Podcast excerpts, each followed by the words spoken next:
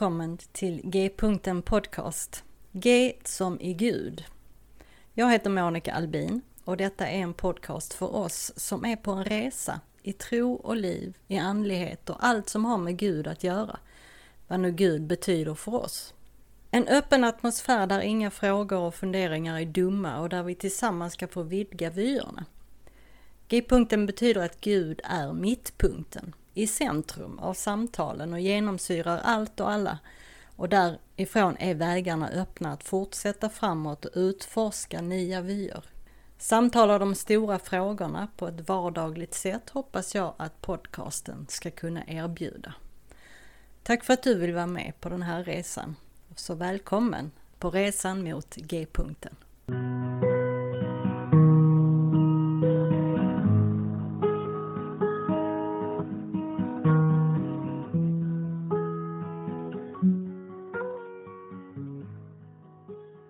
Hej och välkommen tillbaka till G-punkten Podcast.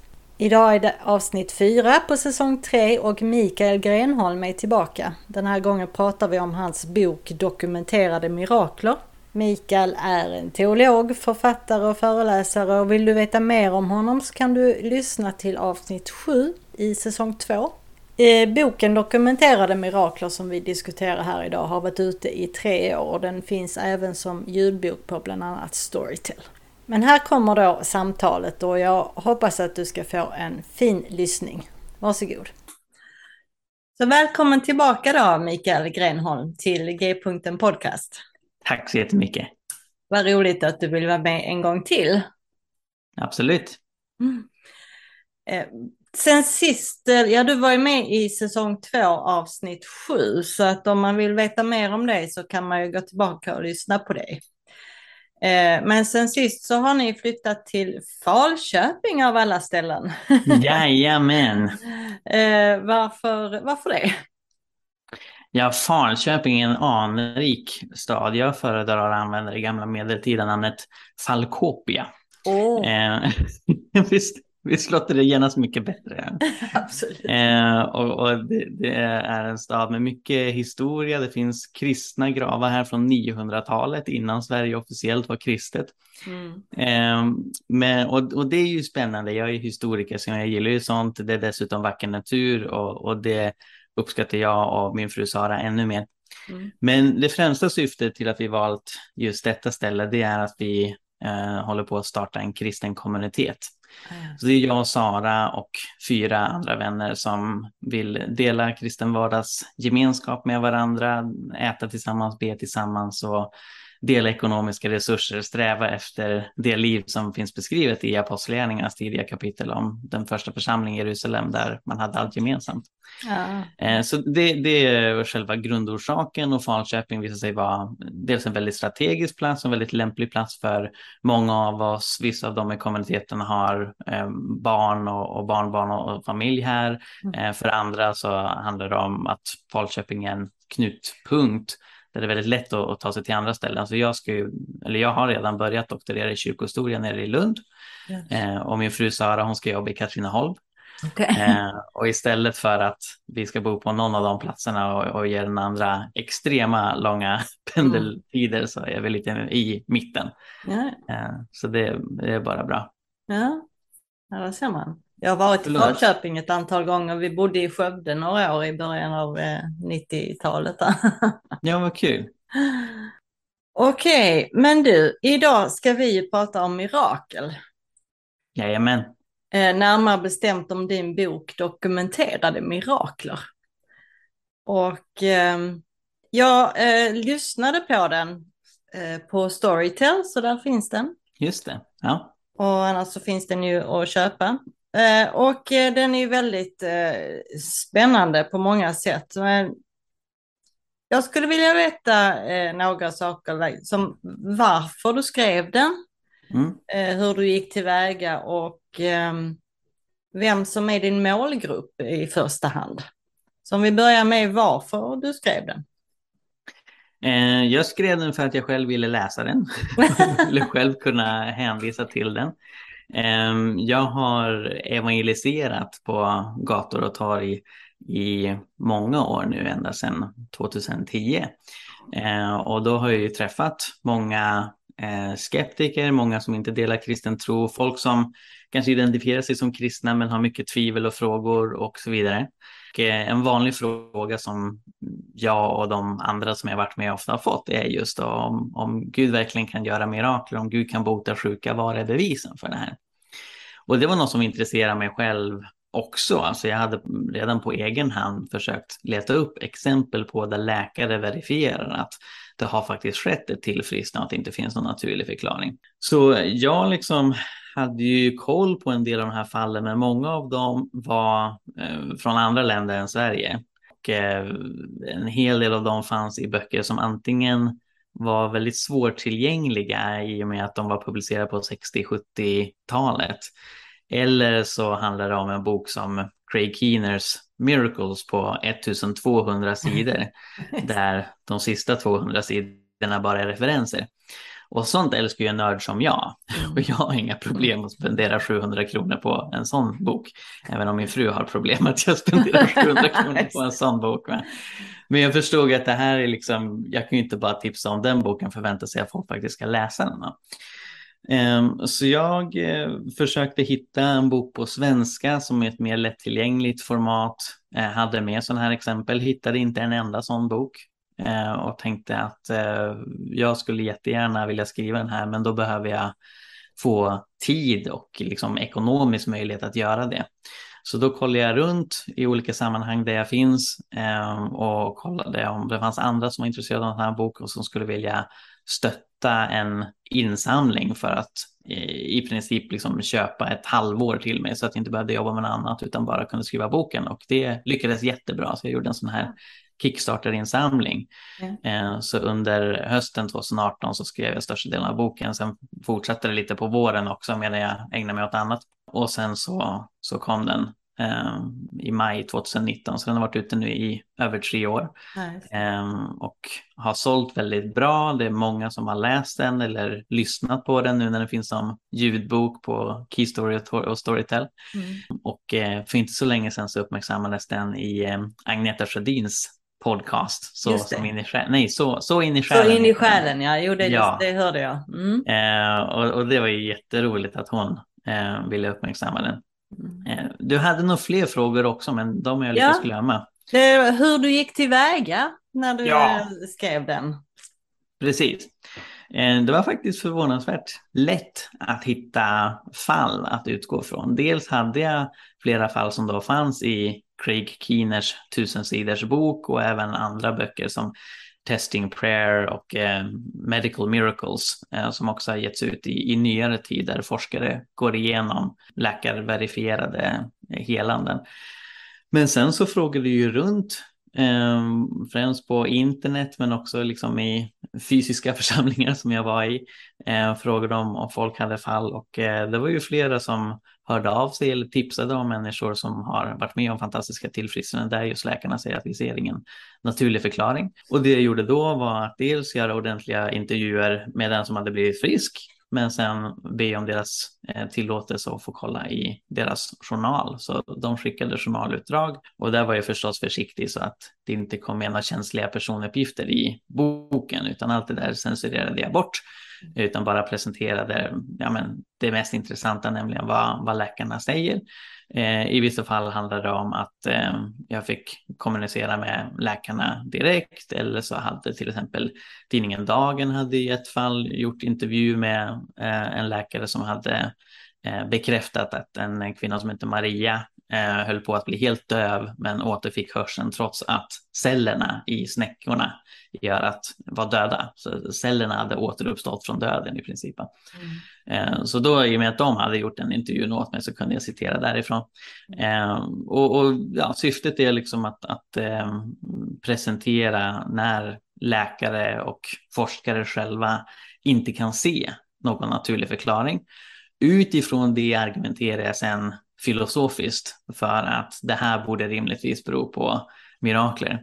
Mm. Eh, så det förvånar ju en del som plockar upp boken och förväntar sig att det bara ska vara eh, vittnesbörd om tillfrisknande. Men det är egentligen bara första halvan och sen andra halvan. Mm. Då resonerar jag med, med hjälp av eh, andra tänkare som Alvin Plantinga och, och, William Lane Craig och sånt där.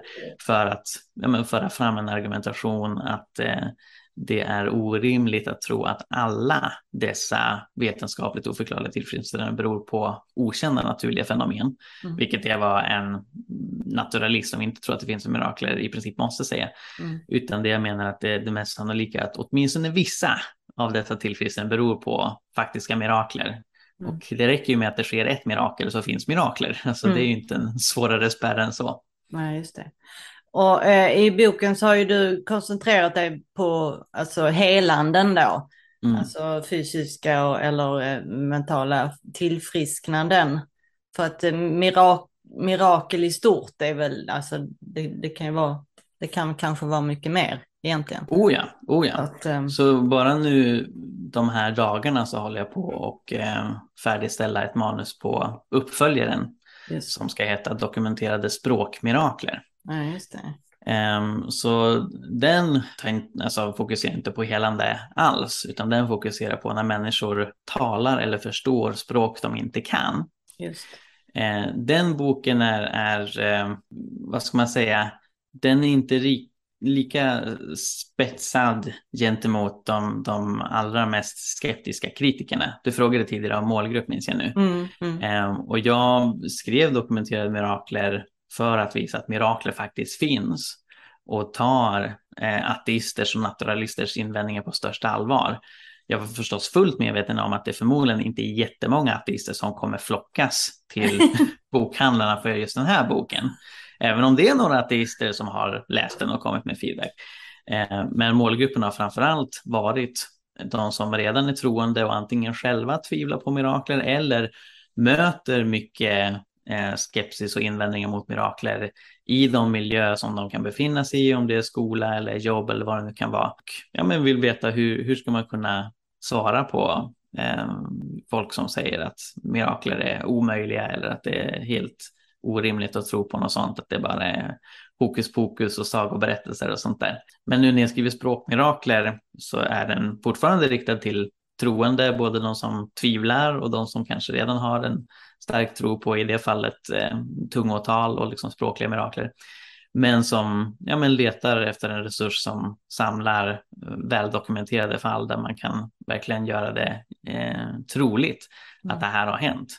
Eh, sen har helan den här fördelen att där kan man peka på läkarjournaler som tenderar att vara en viktig aktivitet både för troende och skeptiker. Mm. Medan boken om språkmirakler förlitar sig väldigt mycket på eh, ögonvittnesskildringar och där försöker jag ha så många ögonvittnesskildringar som möjligt till varje fall, att jag liksom intervjuar flera personer per mirakel så att säga. Men jag har större förståelse för att en ateist kanske avfärdar den boken som att det är ett gäng rövarhistorier. Mm. Jag tycker inte man kan göra samma sak med dokumenterade mirakler som fokuserar på helande, eh, därför att det är för många läkare och forskare involverade för att man bara ska rycka på axlarna åt det.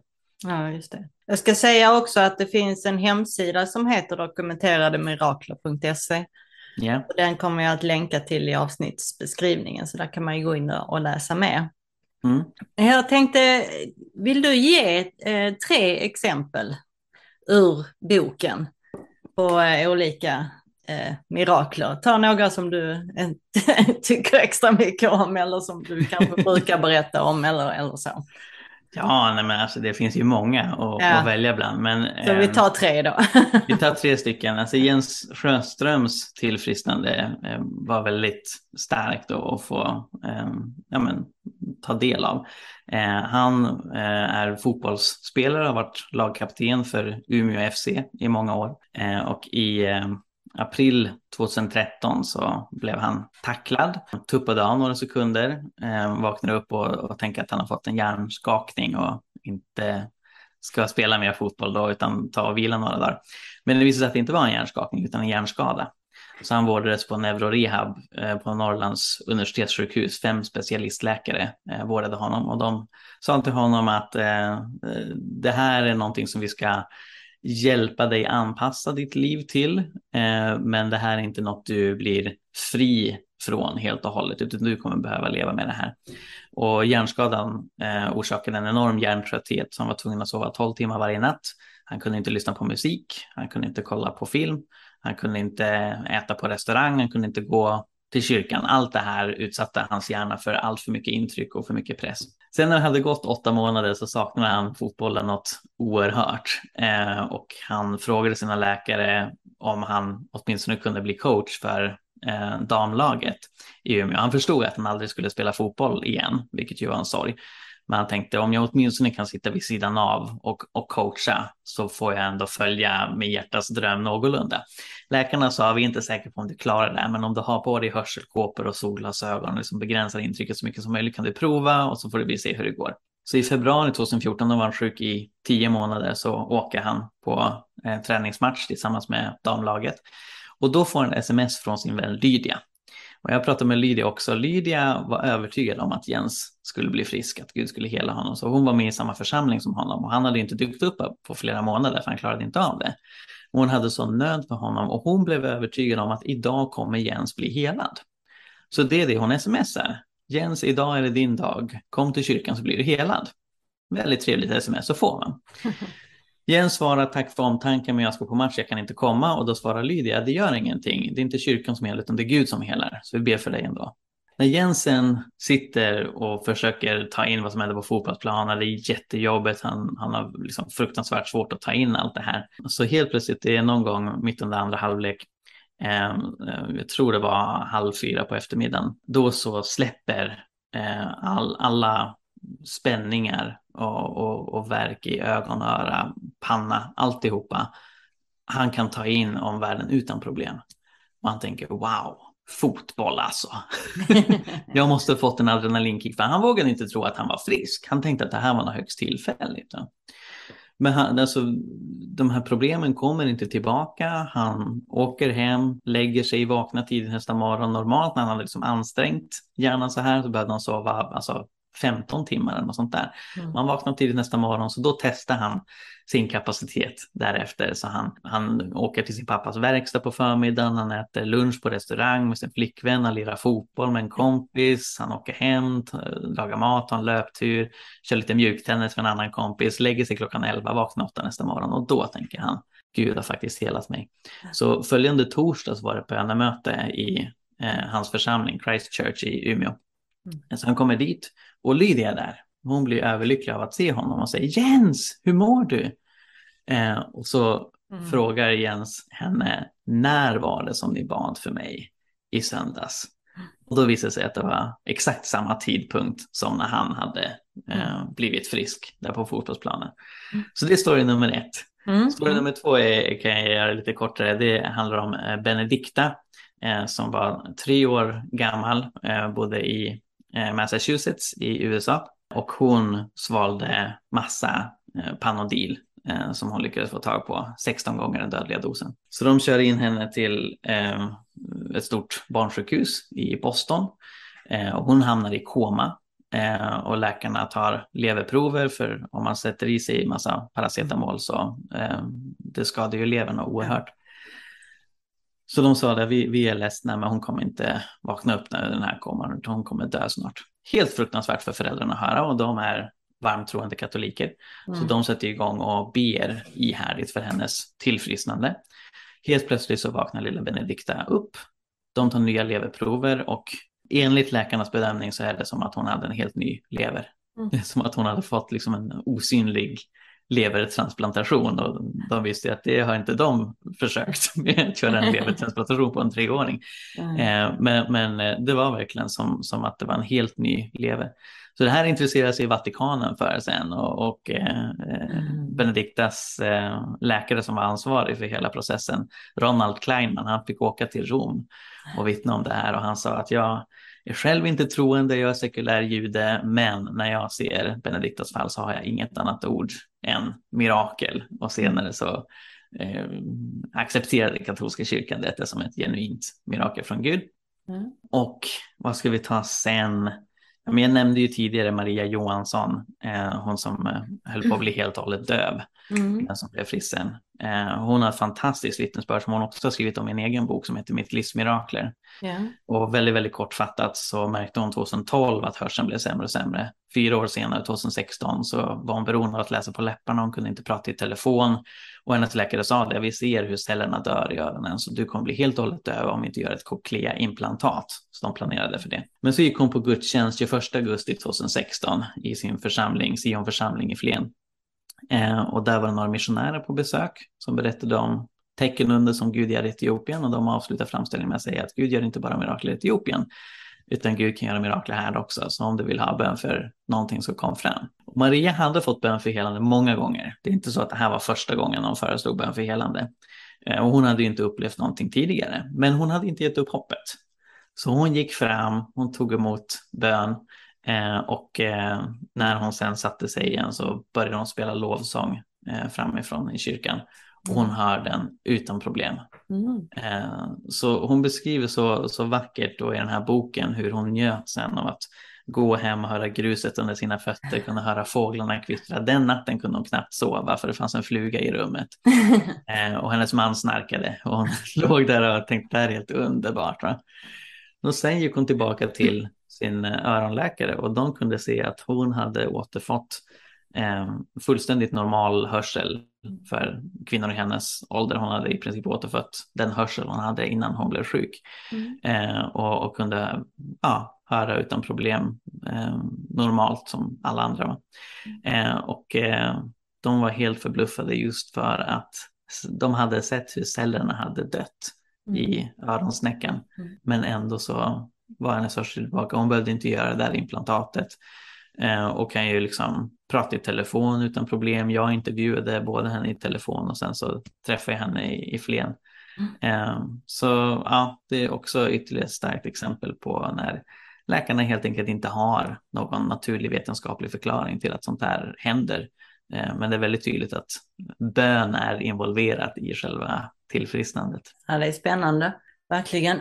Jag som är, eh, eh, har varit kristen och troende hela mitt liv i stort sett har ju hört många sådana här eh, berättelser och vittnesbörd och, och, och så. Och poängen med, med, boken var kanske inte att förklara exakt hur miraklerna går till utan mer att det, det här sker och bön är involverat så att säga. Eller varför det funkar på vissa men inte på andra. Men eh, visst måste du väl ha fått sådana funderingar och frågor? Va, va, vad, vad är det som gör att, att vissa blir helade men inte andra?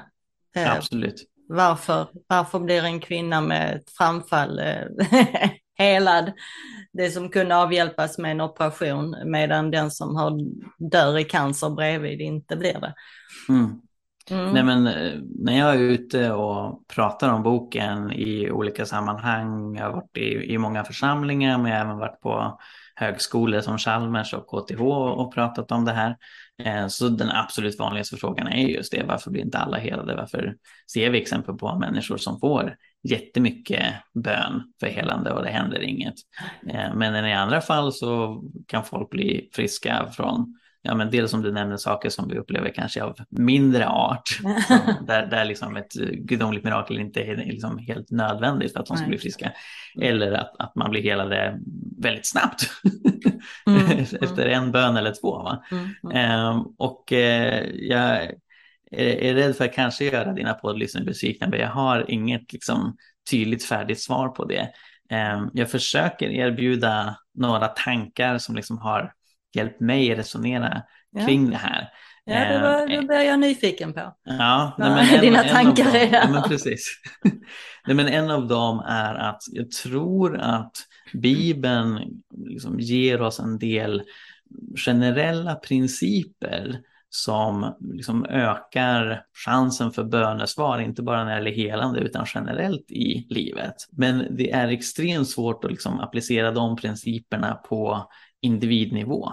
Eh, och jag tror att det kanske är väldigt stora skadliga misstag när man försöker mm. göra liksom enkla regler utifrån det Bibeln talar om i mer generella termer. Ett exempel på det är det här med tro. Ja, eh, Bibeln lyfter ofta fram vikten av att tro på Gud och Jesus gör det vid flera tillfällen i helande sammanhang. Tro på mm. Gud så blir du frisk. Mm. Eh, och då har ju vissa kristna gjort en väldigt enkel matematisk ekvation av det där. Ja, men om du inte är frisk då hade du för lite tro. Ja, eh, och om du skaffar dig mer tro då blir du frisk och så blir du rik också har de sagt. ja, precis. du får det på ehm, köpet. Och, och, det är en extremt simplistisk modell som dels jag inte tycker funkar med, med Bibeln om man tittar till liksom, helheten. Eh, men då handlar det om att man liksom tar en princip av att tro är bra och det kan väl alla kristna hålla med om. Det är klart vi ska tro på Gud och, och ha en tillit till honom. Men eh, det liksom sätter in det i ett, ett felaktigt system som om det vore den enda faktorn.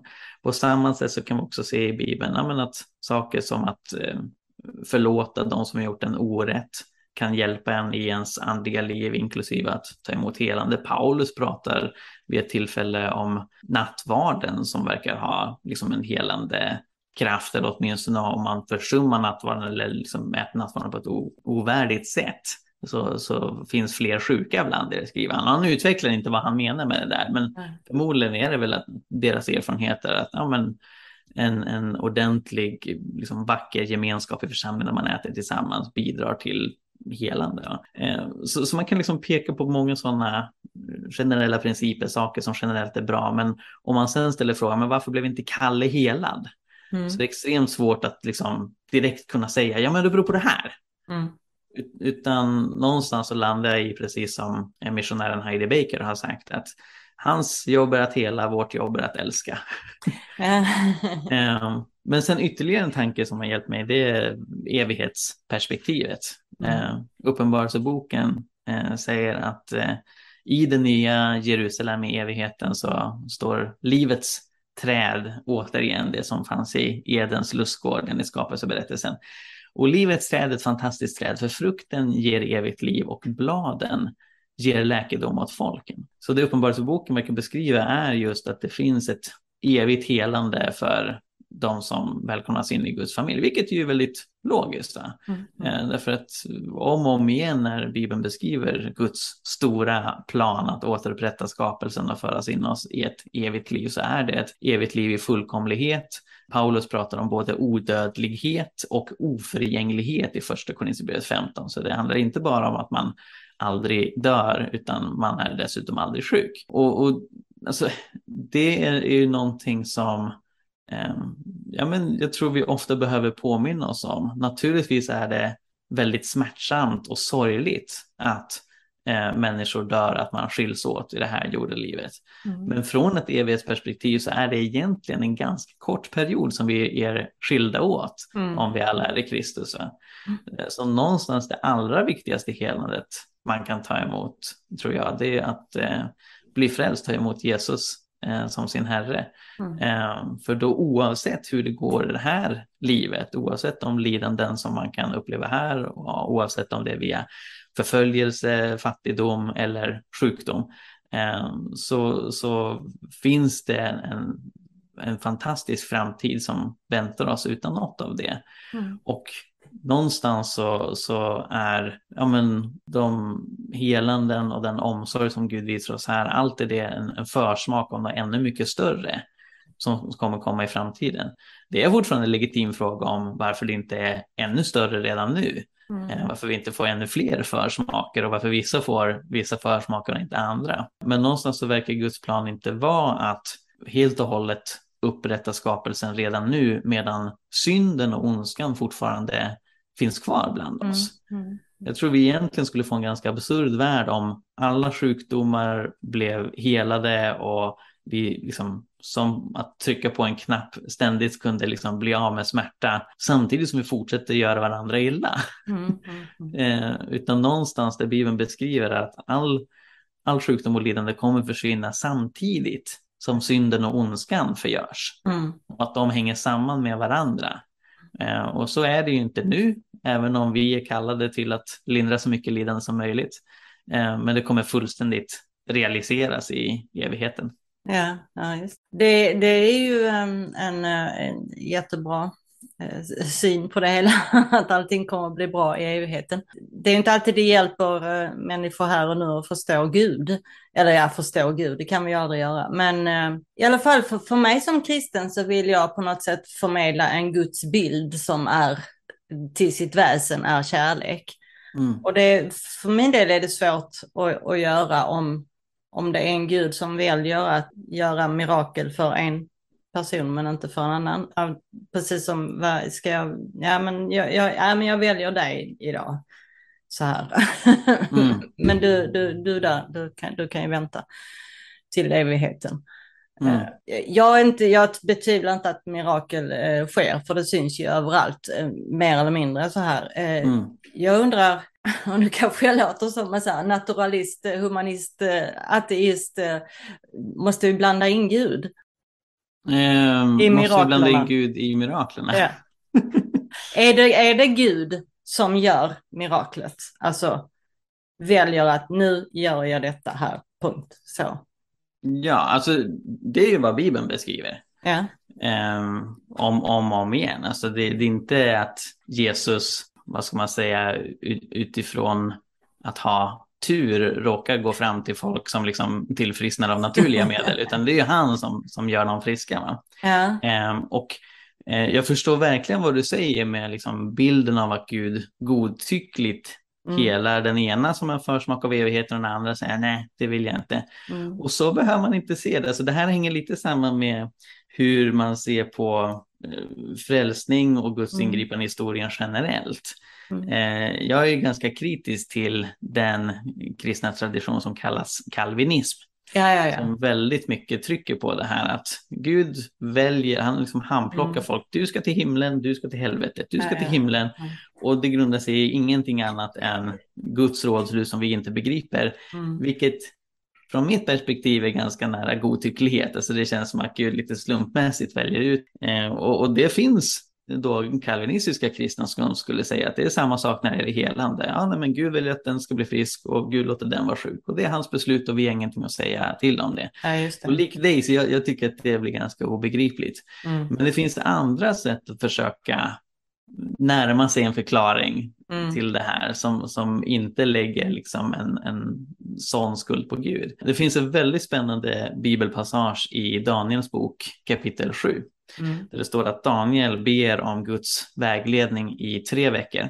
Och när de tre veckorna har gått så kommer en änglalik gestalt. Vissa menar att det är Jesus. Jag tror att det är en, någon ärkeängel av något slag. Och, och den här ängeln säger att eh, ängeln blev utskickad av Gud från dagen Daniel började be. Mm. Men det var en demonisk första över Persien, där Daniel befinner sig. Så då behövde ängeln strida mot den demoniska försten i några veckor. Och sen kom ärkeängeln Mikael, den bästa ängeln, mm. och eh, tar över den striden och då kan den här ängeln då åka till Daniel och förmedla det profetiska budskapet som bland annat inkluderar Messias profetier och, och annat. Det är där människosonen används som begrepp första gången. Och eh, det finns en, en teolog som heter Greg Boyd som har mm. resonerat mycket kring det här med ja, men vad, vad innebär att Gud är allsmäktig och hur man ska se på uteblivna bönesvar och så vidare. Precis. Han påpekar att om den här ängeln inte hade nämnt den här märkliga berättelsen om striden mot fursten över Persien som nog ingen av oss direkt skulle hamna i slutsatsen, då skulle vi ha en debatt kring, okej, okay, dröjde det tre veckor för Daniel att få bönesvar för att han hade liten tro? Eller dröjde det tre veckor för att Gud var lat eller liksom mm, mm, inte mm. ville att Daniel skulle få det här i tre veckor. Med, medan det som snarare beskrivs är att det finns en andlig verklighet som påverkar bönesvar utan att det nödvändigtvis innebär att Gud ville att det skulle dröja tre veckor. Mm. Eh, och, och, jag tror jag nämner det i boken, men det finns en, en liknande vittnesbörd från en kinesisk kristen ledare som heter Broder Yun. Mm. Som har skrivit boken Den himmelska mannen. När han blev troende som barn så frågade han sina föräldrar om han kunde få en bibel och de sa absolut inte. Bibeln är förbjuden, om, om regeringen hittar att vi har en bibel här då kommer de avrätta oss. Men Jun han längtade så otroligt mycket efter en bibel så han bad och fastade i tre månader för en bibel. Mm. Så varje dag bad han en, om en bibel och han åt jättelite. Hans föräldrar blev ganska oroliga för honom för han liksom hade en sån intensiv fasta. Men så när det gått tre månader så har han en en dröm om att det kommer en man som knackar på, ger honom en, eh, någonting som är inlindat i en röd duk. Och när han öppnar det så är det ett fantastiskt vackert och saftigt bröd som finns där. Mm. Och sen vaknar Jun av att det knackar på dörren. Han går och öppnar och då är samma man som han har drömt om som ger honom då någonting inlindat i en röd duk, men det är en bibel. Mm. Och, han, och han förklarar för honom att jag är ledsen att det har gått så lång tid. Gud talade till mig för tre månader sedan att det mm. finns en pojke i en närbelägen by som vill ha min bibel som jag hade grävt ner i jorden. Mm. Och jag var så rädd att bli påkommen om jag liksom tog mig från en by till en annan att jag, jag lydde inte Gud. Och Gud har fortsatt tala till mig varje dag mm. i tre månader. Mm. Mm. Och nu tänkte jag, nej men nu måste jag lyda det här. Då kan man ju fråga sig, varför använder Gud inte något annat sätt? Var, varför gör han inte att en annan ängel som inte behöver strida mot försten över Persien tar sig till Daniel direkt? Varför använder han inte en annan person? Men någonstans så tror jag att Gud finner ett stort värde och en stor skatt i att använda sig av både människor och änglar.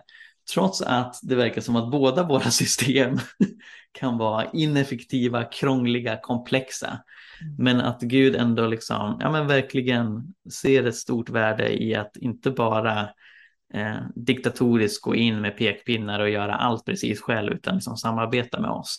Mm. Eh, och det väcker ju frågor, liksom, hur, hur ser det ut med de andliga striderna över Sverige. Det har vi mm. ganska dålig koll på. Mm. Eh, liksom hur, hur, hur det här kan se ut. Va?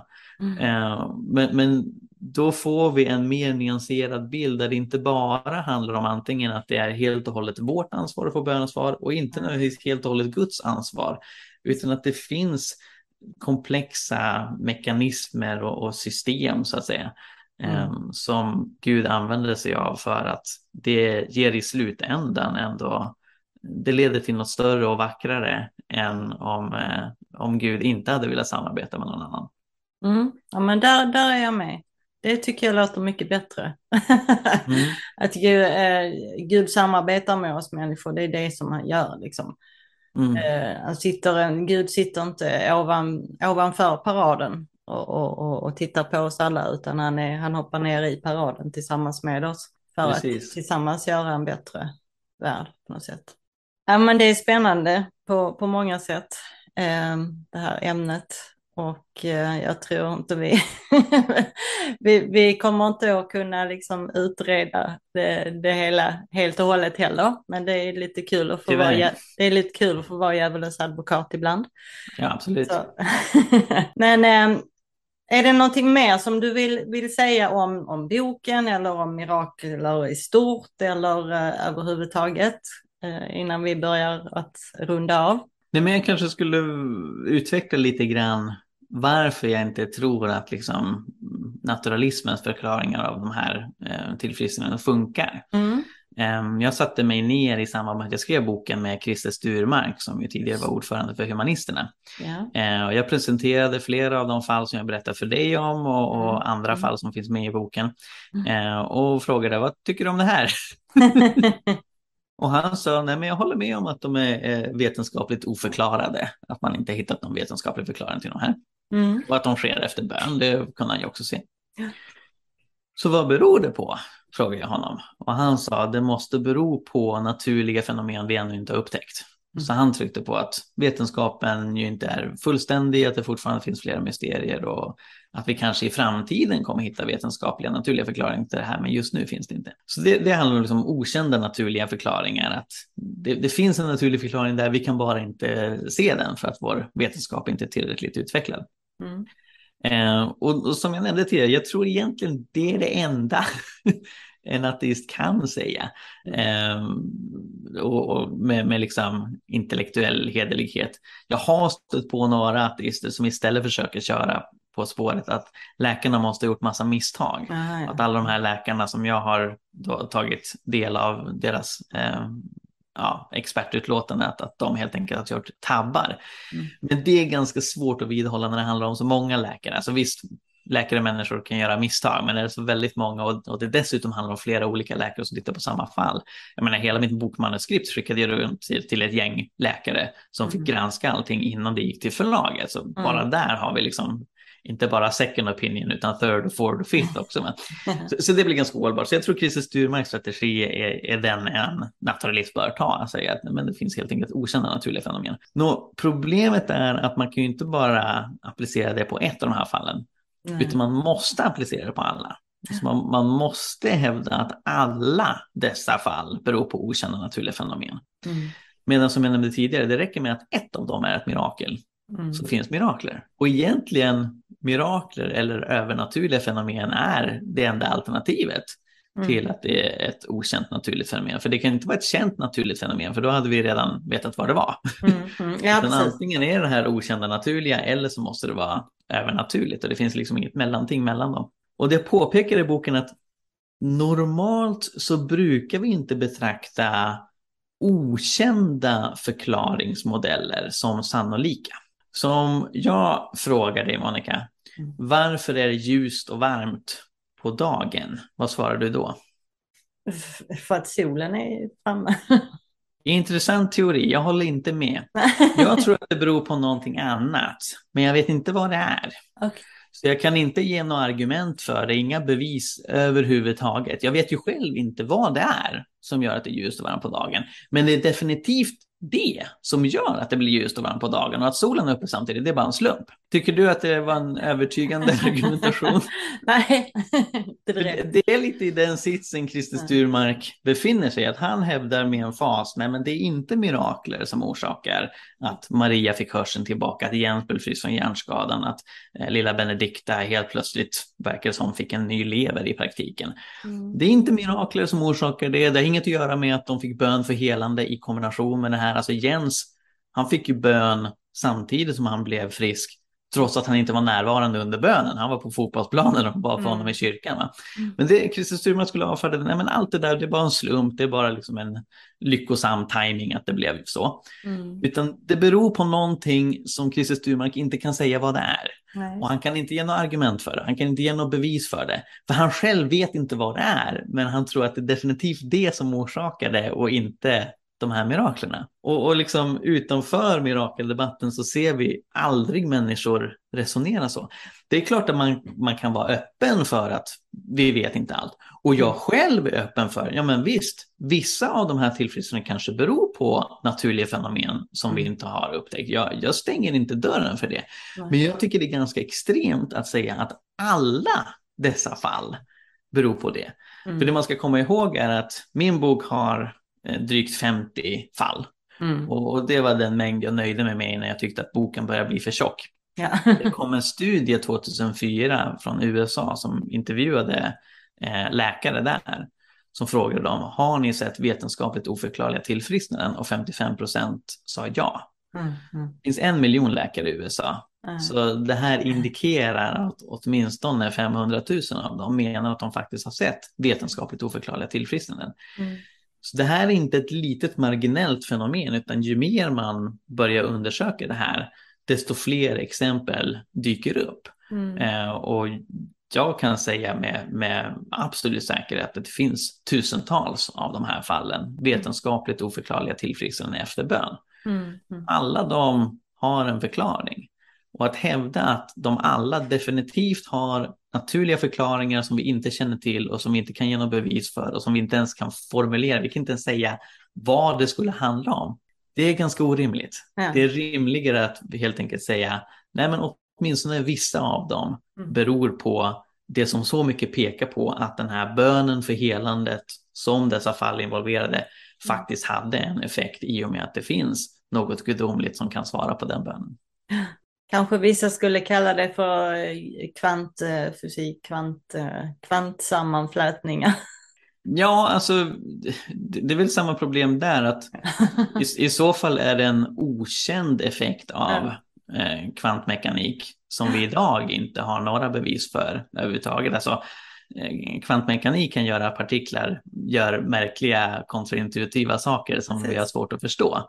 Yes. Men det finns ju inga vetenskapliga bevis för att de skulle kunna göra att döva kan höra eller att hjärnskada försvinner. Va? Nej, nej. Som sagt, man kan spekulera, det kanske finns en okänd effekt som vi inte upptäckt än. Mm. Men om man skulle liksom anföra det som förklaring för alla dessa när man inte har några argument eller bevis överhuvudtaget.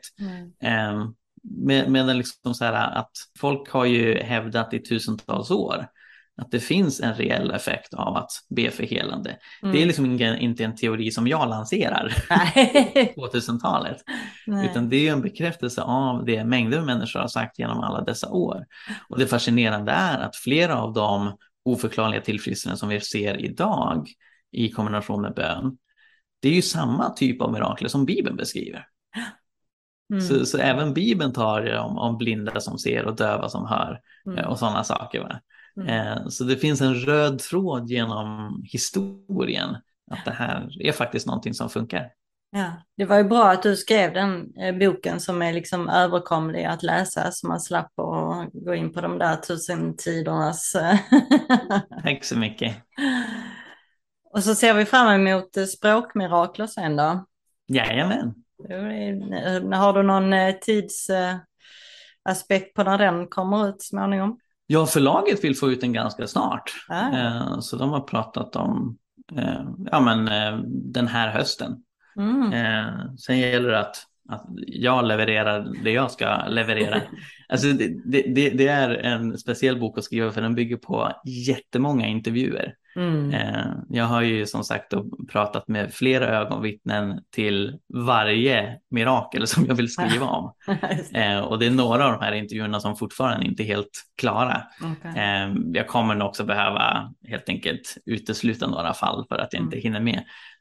Men det är jättefascinerande för att det sker betydligt fler språkmirakler i Sverige, mm. verkar det som, än vad jag hade utgått ifrån. Okay. Eh, det är många som menar sig ha varit med om det här, så det är jättespännande. Ja, kul.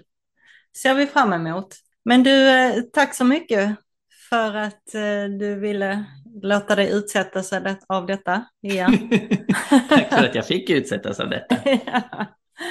Och lycka till med kommunitet och, och doktorandgrejerna och allt vad det är.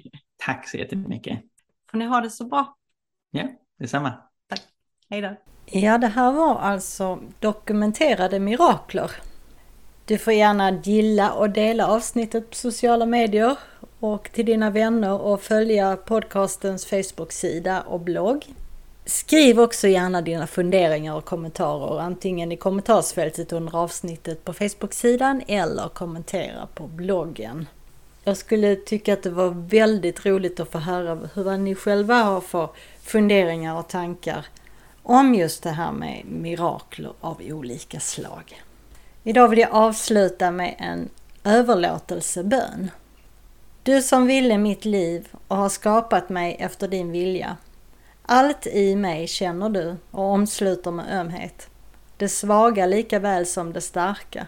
Det sjuka lika väl som det friska. Därför överlämnar jag mig åt dig utan fruktan och förbehåll. Som ett lerkärl lämnar jag mig i dina händer. Fyll mig med ditt goda så att jag blir till välsignelse. Jag prisar din vishet, du som tar till dig det svaga och skadade och lägger din skatt i bräckliga lerkärl. Amen. Vi ses snart igen. Ha det bra så länge. Hej då!